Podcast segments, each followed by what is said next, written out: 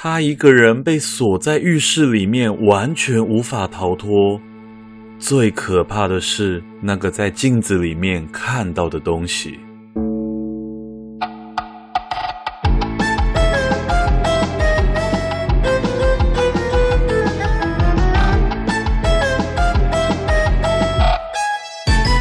欢迎收听《鬼岛电波》，我是阿娇。您现在收听的是二零二一半夜不要听鬼月故事特辑。浴室里的裂痕。在桃园念大学的小芬，在学校附近租了一间十平左右的小套房。虽然坪数不大，但是整体来说非常的舒适。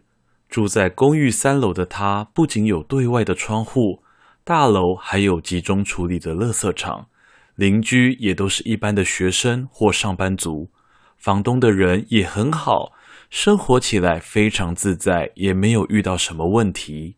然而，就在小芬大二下学期的期末考考完的那一天傍晚，她与其他两位闺蜜吃完庆祝考试结束的麻辣锅之后，回家准备早早洗洗睡，因为身为系会干部的她，明天一大早还得去学校参与迎新的排练。在确保房门都上锁之后，小芬光着身子进入了浴室，开始沐浴。随着从莲蓬头中热水的洒落，浴室开始蒙上了一层温热的水雾，洁白的瓷砖与镜子也凝结了些许的水珠。或许是因为身体疲惫的关系，想要早点睡觉，小芬快速地洗完了头和身体。正当他在脸上搓揉着绵密泡沫的洗面乳时，他忽然觉得整个浴室开始左右摇晃，是地震。小芬下意识地蹲下身来，啪的一声，他似乎听到了东西裂开的声音。好在地震持续的不久。小芬把脸洗完后，便裹着浴巾打开了浴室的门。接着，她感受到了一阵凉意。照理来说，刚使用完热水的浴室温度比较高，凉感应该是从房间往浴室的方向扑来才对。但是，刚刚那一股凉意，怎么感觉好像是从小芬的背后，也就是浴室的方向，往房间的方向吹去呢？不过，当时的小芬并没有想太多。走出浴室之后，关上了浴室的电灯还有门，双脚在吸水的脚踏垫上停了一秒钟之后，便走去床边，拿起了正在充电的手机，看了 FB 上满满的地震文。正当他看到一半时，从浴室传来了“啪”的一声，怎么还来啊？该不会是因为刚刚地震的缘故，又有什么东西裂开了吧？小芬心里想着，看了一眼浴室的方向。此时，她发现了一件很奇怪的事情：在浴室门口的吸水踏垫上，除了有刚刚自己出浴室的脚印之外，好像还有一双很像小孩子的脚印，跟他出浴室的方向是一样的，就好像刚刚有什么东西随着他一起走出浴室一样。虽然小芬有一点不安，但是她还是告诉自己，这间房子我也住了快两年了，都没有问题，一定一定是自己想太多了。那一定是刚刚洗完澡滴落的水渍形成很像脚印的样子而已吧？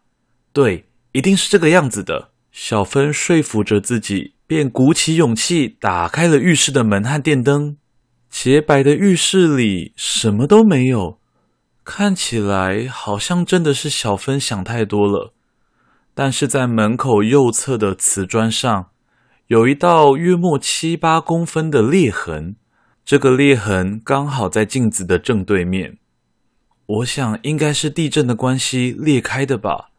看来明天早上要跟房东先生好好说明一下了。唉，果然都是自己吓自己，什么都没有嘛，哼。小芬深吸了一口气，便把头发吹干，关上了灯，躺在床上准备入睡。那一晚，小芬做了噩梦，在梦里，她被困在浴室里面，怎么拧把手都拧不开，拼命的敲打着浴室的门也没有用。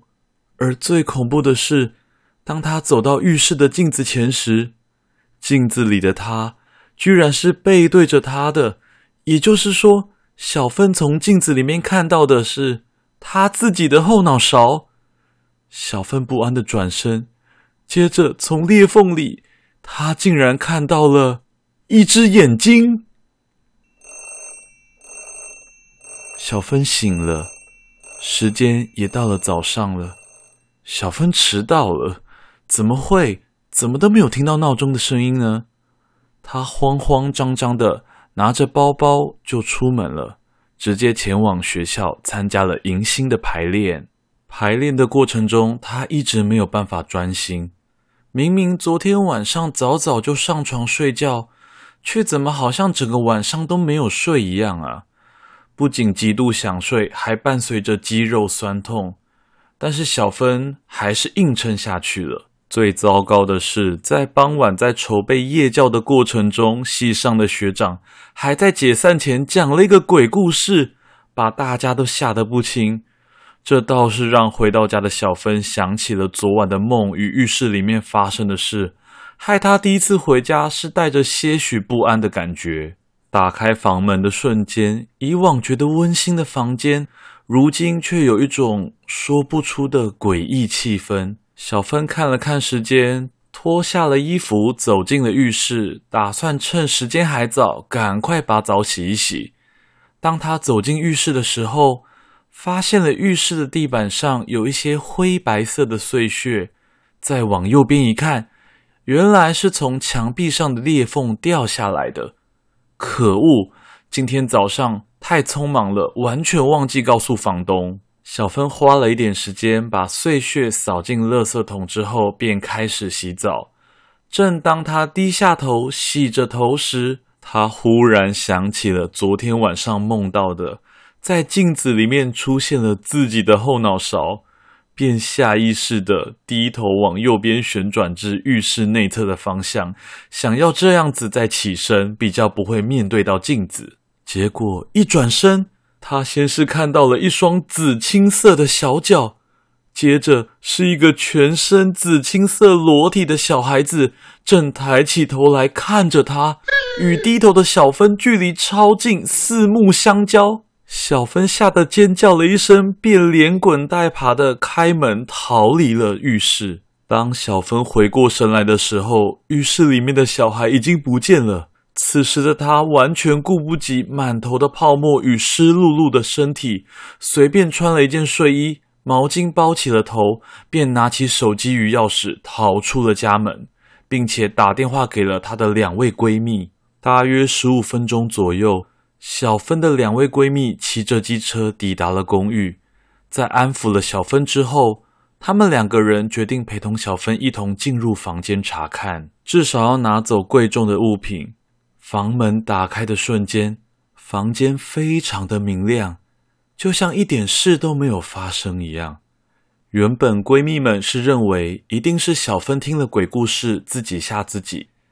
但是，就在他们三个人走进浴室查看之后，他们看到了一个令人不安的画面。在小芬离开房间短短的十五分钟之内，浴室的地板上掉落了更多的瓷砖碎屑，而瓷砖内夹杂着一张黄色的符纸，而符纸上的红色字迹已经被水汽晕开了。完全无法辨认那是什么。那一晚，小芬暂住在闺蜜的家里，也打电话给房东报告了这一件事情。房东看到之后，瞬间也惊讶的说不出话来，想要联络当初施工的厂商，也完全联络不到人。房东想起了当初在装潢的时候，的确跟厂商有了一点争执。或许这是某一种恶意的诅咒，也说不定。最后，小芬还是因为害怕而搬家了。在毕业之前，小芬也没有再遇到任何的灵异事件了。这则故事是一位阿娇我在桃园的退休道士朋友分享给我的。当时他经手处理了这栋房子的事情。那是一张巨婴的符纸。符纸上的文字墨水甚至有人类血液的成分。最后，在把符纸火化销毁之后，还有房子整体净化之后，那一栋房子就再也没有发生任何灵异事件了。正在收听节目的岛民们，你们是否也在外面租房子呢？